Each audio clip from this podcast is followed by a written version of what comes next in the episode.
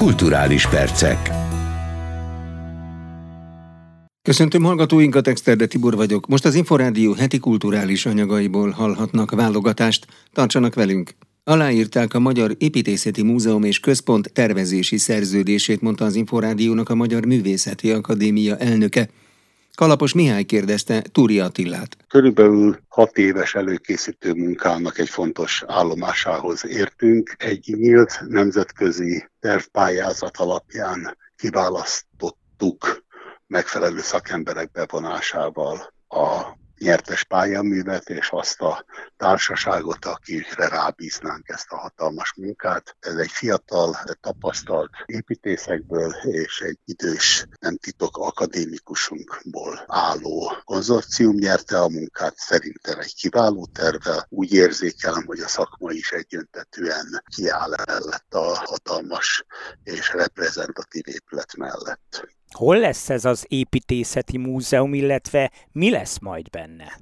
Maga az építészeti múzeum a Bajza utca és a Városliget fasornak a sarkán a valamikori BM kórház területén lesz, illetve ezt a területet a Magyar Művészeti Akadémia tulajdonában van, és ki tisztítottuk, az ott lévő nem használható korszerűtlen épületeket elbontottuk, egy nagy park keletkezett, és két századfordulós gyönyörű kis épületet hagytunk meg, ez integráns része lesz a múzeumnak, illetve megmaradt a 30-as években épült úgynevezett Walter Rózsi villa, ez egy Bauhaus ház, amelyet a múlt évben adtuk át, teljes felújításra került, és jelenleg is működik. Mindenkinek ajánlom egy nagyon sajátos hangulatú hely, nagyszerű programokkal mi minden lesz majd ebben a múzeumban, és mikor lesz a nagy közönség számára látogatható? Maga a múzeum egy sajátságos, én azt szoktam mondani, vagy azt szoktuk mondani, hogy egy szolgáltató múzeum. Ugye az építőművészet az egyedüli a művészetek közül, amely összefügg alapszükséglettel, magyarul a lakhatással. Építészet nélkül hát egy kicsit nehéz élni, míg a többi művészet nélküli életet csak később veszi az ember észre, hogy tartalmatlan. De a miénk az hétköznapi probléma.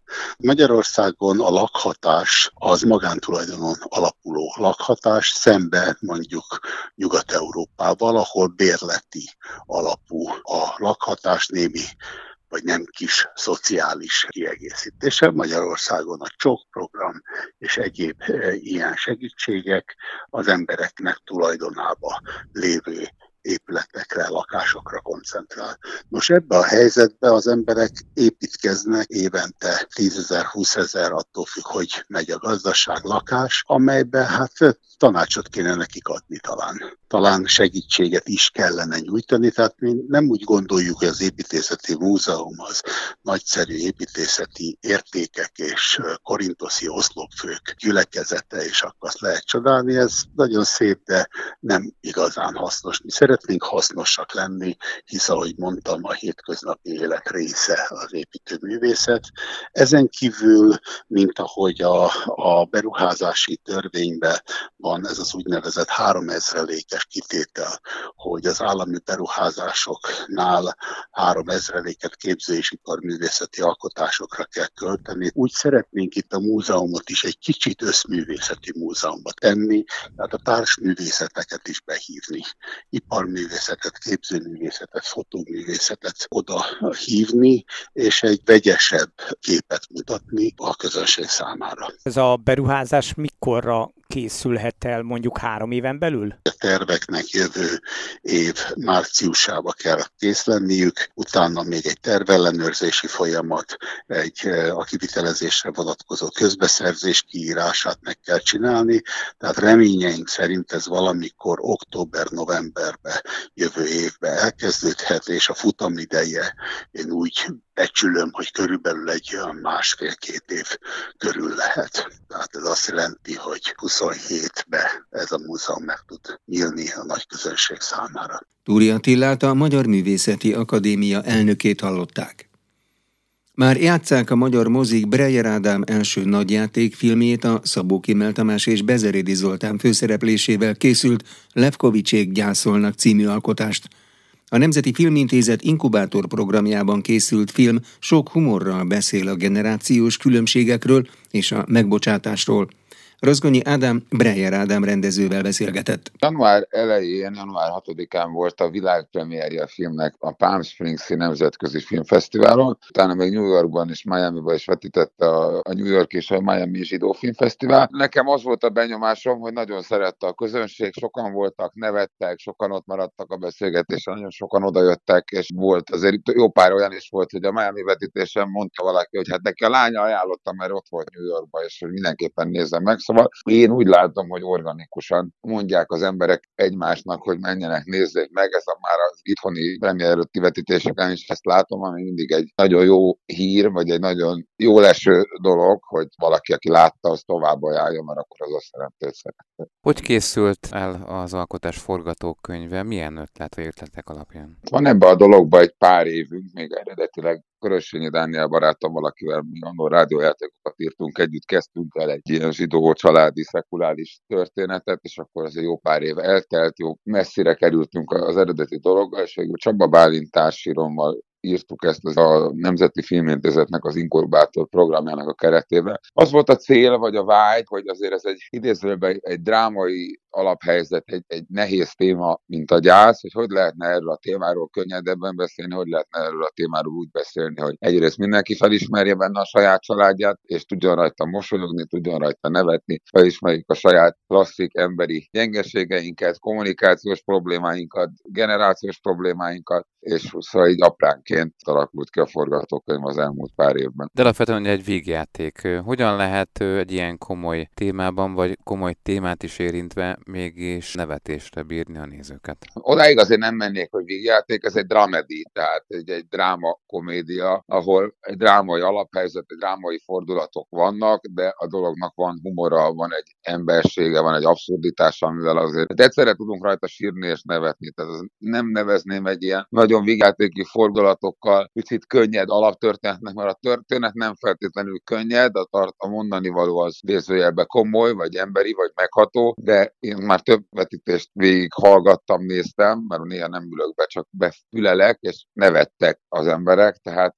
ez volt a legnehezebb, hogy hogy tudjuk belőni azt a szűk keresztmetszetet, ahol a dolog vicces tud maradni, de hiteles is tud lenni, hogy ezek a karakterek valóban gyászolnak, hogy ezek a karakterek valóban egy nehéz szituáció mennek át, ez volt igazából a legnagyobb feladat.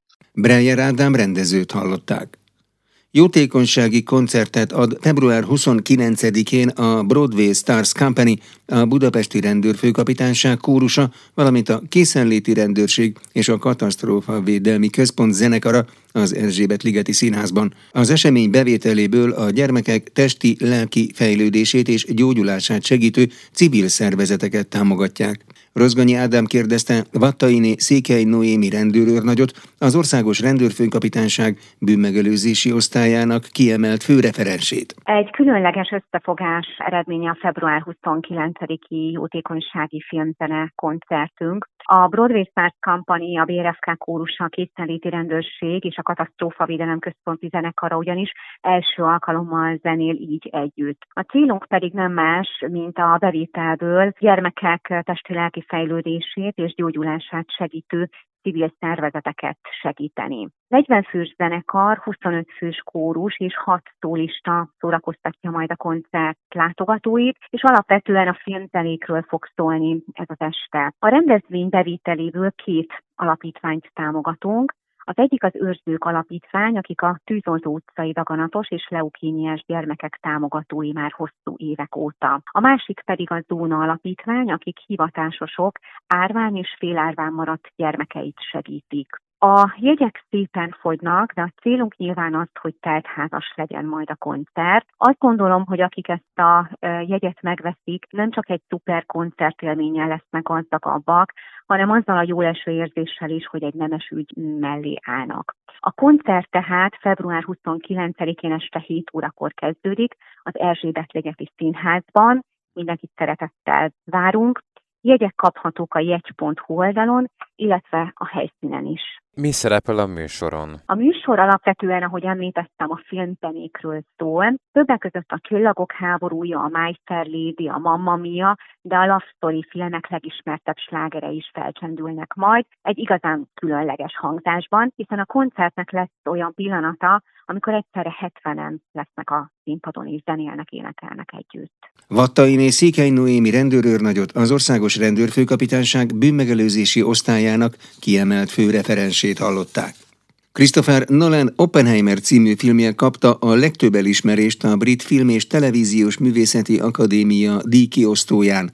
Hazai idő szerint március 11-én hajnalban rendezik meg a 96. Oscar gálát, amelynek szintén nagy esélyese a 13 díjra jelölt életrajzi dáma. A 77. BAFTA gála elismeréseiről Rozgonyi Ádám beszélgetett Szöllőskei Gábor filmes szakújságíróval. Borítékolható tehát az alkotás számára egy vagy több Oscar díj márciusban, ugye 11-én hajnalban rendezik magyar idő szerint a Oscar gálát. Így van, pontosan. A borítékolható az erős kifejezés, hiszen mindig volt meglepetés, vagy hát gyakran előfordult meglepetés is, száz százaléka nem lehet mondani, de valóban az Oppenheimer jelenleg a legesélyesebb arra, hogy elnyerje akár a legjobb filmdíját is az idei Oscar díját adon, hiszen amellett, hogy most a BAFTán ugye a legjobb film lett többek között, Golden Globe-on is megkapta a legjobb drámai film díját. Azért még meg kell várni a producerek szakszervezetének díját, az is egy nagyon erős iránytű arra, hogy melyik film győzedelmeskedhet majd, de hogyha még azt is behúzza, akkor vetíti előre, hogy milyen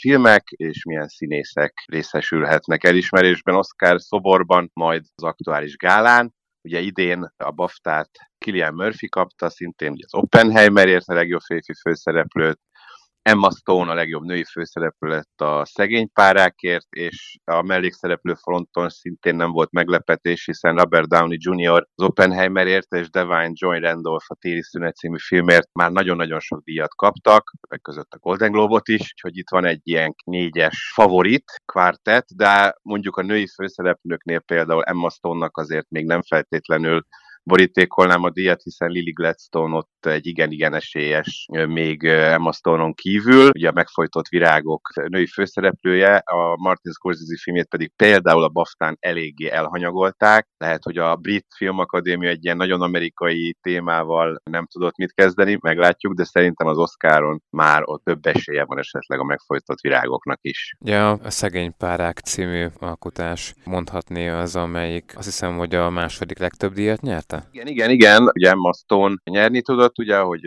említettem, illetve a legjobb díját is megnyerte, és hát ugye magyar szívünknek kedves kategória, illetve hát díjazott pontosabban ugye a a legjobb látvány, látványterv kategóriában is nyert, hiszen a film berendezője Mihalek Zsuzsa volt, így ő is BAFTA díjban részesült, James Price és Shona Heath látványtervezők mellett, és hát ugye az Oscaron is nagy az esély rá, hogy ugye, mivel a szegény párákat is Magyarországon forgatták, ahogy a Dűnét, ugye, amely két évvel ezelőtt tudott nyerni ugyanebben a kategóriában az Oscaron, és ott is ugye magyar berendezője volt, Sipos Zsuzsanna, most, most szintén erre van esély. Talán a Barbie ebben a kategóriában megszorongathatja majd a szegény párákat, tehát a legjobb látvány kategóriájában az Oscaron, de az eddigi díjazások azt mutatják, hogy a legnagyobb esélye valóban Mihalek Zsuzsáéknak van, úgyhogy várjuk, hogy esetleg idén is lesz egy újabb magyar Oscar díjas. Szőlőskei Gábor filmes szakújságírót hallották. A hétvégén mutatják be a Pesti Színházban Carlo Goldoni a Hazug című komédiáját Horváth Csaba rendezésében. Az előadásban mások mellett Ertl Zsombor, Radnai Csilla, Petrik Andrea, Köszegi Ákos, Lukács Sándor és Ifja Vidnyánszki Attila játszik. Rozgonyi Ádám beszélgetett a színdarabról Horváth Csaba rendezővel. Ugye ez egy klasszikus komédia, de én inkább tragikomédiának nevezném. A főszereplője a hazug, Lélio Bizonyózi. Ő egy olyan típusú ember, aki egyébként a hétköznapjainkban is felfeltűnik, a hétköznapi életben is, és találkozunk ilyen típusú emberekkel, akiknek a szenvedélye a hazugság, illetve a hazudozás, tehát tulajdonképpen egy szenvedélybetegről beszélünk, aki elsősorban az önös érdekei miatt, másodszorban másodszorban pedig önmaga szórakoztatása véget. Úgy éli az életét, hogy telistele van hazugsággal. És hát természetesen a, a darab végén, mivel hogy ez mégiscsak egy vígjáték, és egy igazi klasszikus Goldoni, a darab végén elnyeri méltó jutalmát, mert annyit hazudik, hogy saját maga hazugságainak hálójába kerül bele. Ugye ez az alaptörténet a megvalósításban mennyiben térnek el úgymond az előadás előzményeitől? Sose célom a formabontás, nyilván, hogy vannak olyan megoldások, és olyan megpróbálunk olyan eszközökkel élni, amelyek kitágítják a, a színházi nyelvet, illetve kitágítják a színházi eszköztárat, tehát természetesen segítségül hívom a mozgást. Egy ilyen dinamikus témában, ami ennek a darabnak az egyik legfontosabb tulajdonsága, egyik pillanatról a másikra változnak a dolgok, attól függően, hogy a főhős éppen milyen hazugsággal vezeti meg a környezetét. Tehát ilyen sodró lendületű történetben a mozgás az egy nagyon fontos és szerves eleme lehet, hogy elsősorban erre törekszem. A díszletnek is van rendkívül sok játéka, és ezt igyekszünk kihasználni, amit csak lehet, tehát az összes lehetőségét. A színészek maguk alakítják a teret, tehát szervezik egyik pillanatra a másikra, és változtatják a különböző pozíciókat, tehát hogy azt gondolom, hogy van egy erőteljes nyelvezete, vagy legalábbis arra törekszem, hogy legyen egy erőteljes nyelvezete az előadásnak, hogy minél expresszívebben el lehessen mondani ezt a történetet. Horváth Csaba rendezőt hallották. Tennessee Williams klasszikusát, a Vágyvillamosát mutatja be a hétvégén a Budaörsi Latinovic Színház. A főbb szerepekben Takács Katalint és Rába Rolandot láthatják a nézők.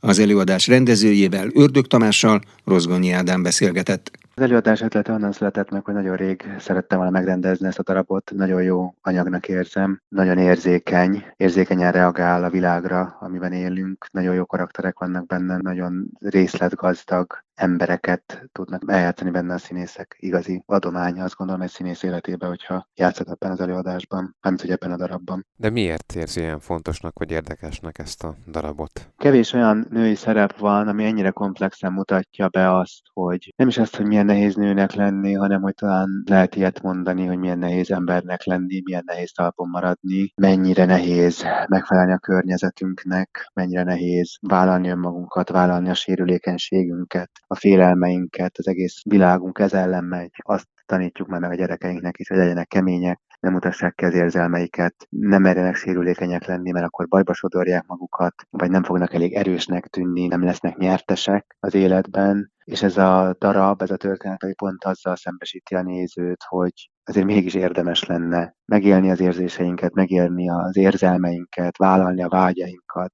szembenézni vele, és talán ezzel a környezet is tudna egy kicsit akkor változni. Hogy így fogalmazok, hogyha felülünk erre a villamosra, akkor értékelni tudjuk talán majd az élet apró örömeit is, vagy talán erre is inspirál minket, vagy inspirálhat ez a színdarab? Szerintem nézőként arra inspirál ez a színdarab, hogy szembenézzük magunkkal, saját életünkkel, megkérdőjelezzük azt, hogy tényleg boldogtalanok vagyunk-e, tényleg boldogok vagyunk-e, milyen párkapcsolatban élünk, vagy nem élünk párkapcsolatban, miért nem élünk párkapcsolatban, vagy miért szeretnénk párkapcsolatban élni. Ezért ilyen sikeres szerintem ez a 40-es években íródott darab, mert ezek a kérdések, ezek ugyanúgy hatnak a mai emberre is, tehát nincsen benne semmiféle elavultság, az embernek a lelke nem változott, lehet a környezet változott, de azt gondolom, hogy még embertelenebb irányba, tehát pont amit a Williams Blanche Dubois karaktere köré rajzol, ez a elállatiasodott, elidegenedett társadalom,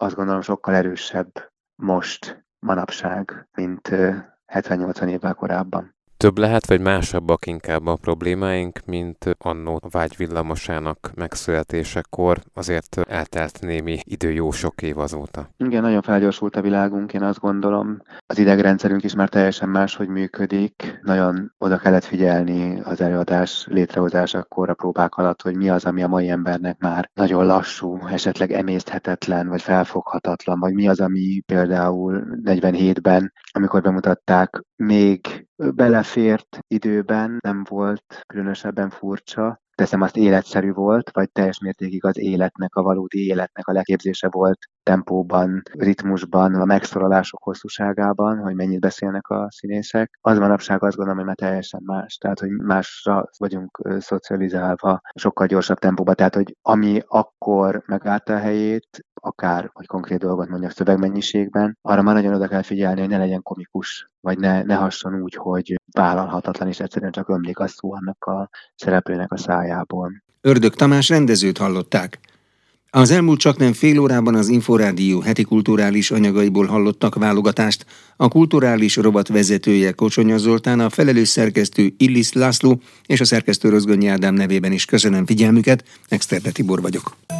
A kulturális perceket hallották.